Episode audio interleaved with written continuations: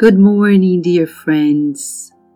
Another day for us to illuminate ourselves and be invited to doing the good, seeking the good, and feeling it every day and all the time. So let us calibrate ourselves with another lesson with Jesus from Jesus in the Home by Neio Lucio through Chico Xavier, chapter 6. We are going to read to you Jesus' very words about the tools for perfection.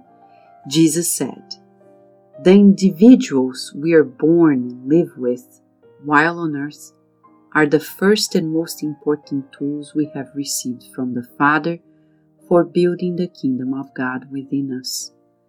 They are elements for our spiritual growth. And if we fail to take advantage of them, it is nearly always impossible to be victorious by using other means, because the Father has bestowed life's problems on us according to our ability to solve them. The bird has to build a nest, but nothing else is expected of it. The sheep provides wool to the shepherd, but no one expects a ready made coat from it.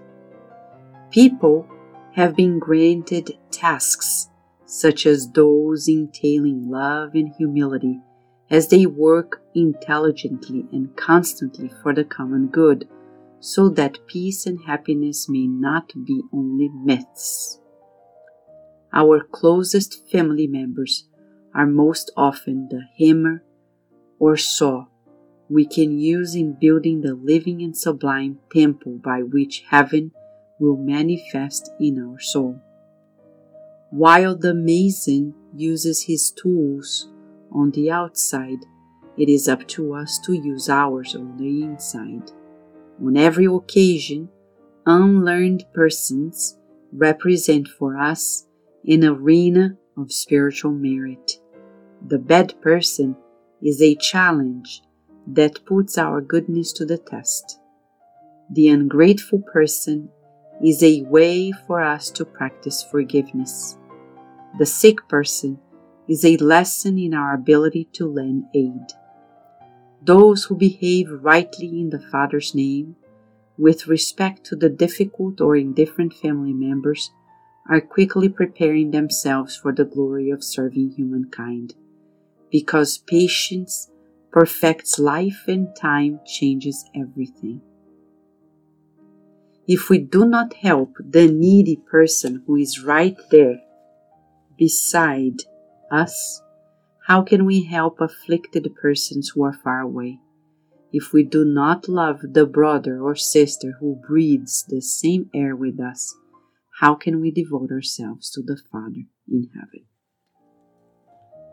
So, Jesus is inviting you and I today to see the people who are the closest to us as true gifts for our evolution. It's hard at times, but if we can see it and be grateful and seek the good in those scenarios, we will overcome difficulties inside of us and evolve. And by evolving, we'll be granted new opportunities to be of help with God. Let us then pray as an opportunity to open our eyes so we can seek the good in the very people of our families, of our closest relationships.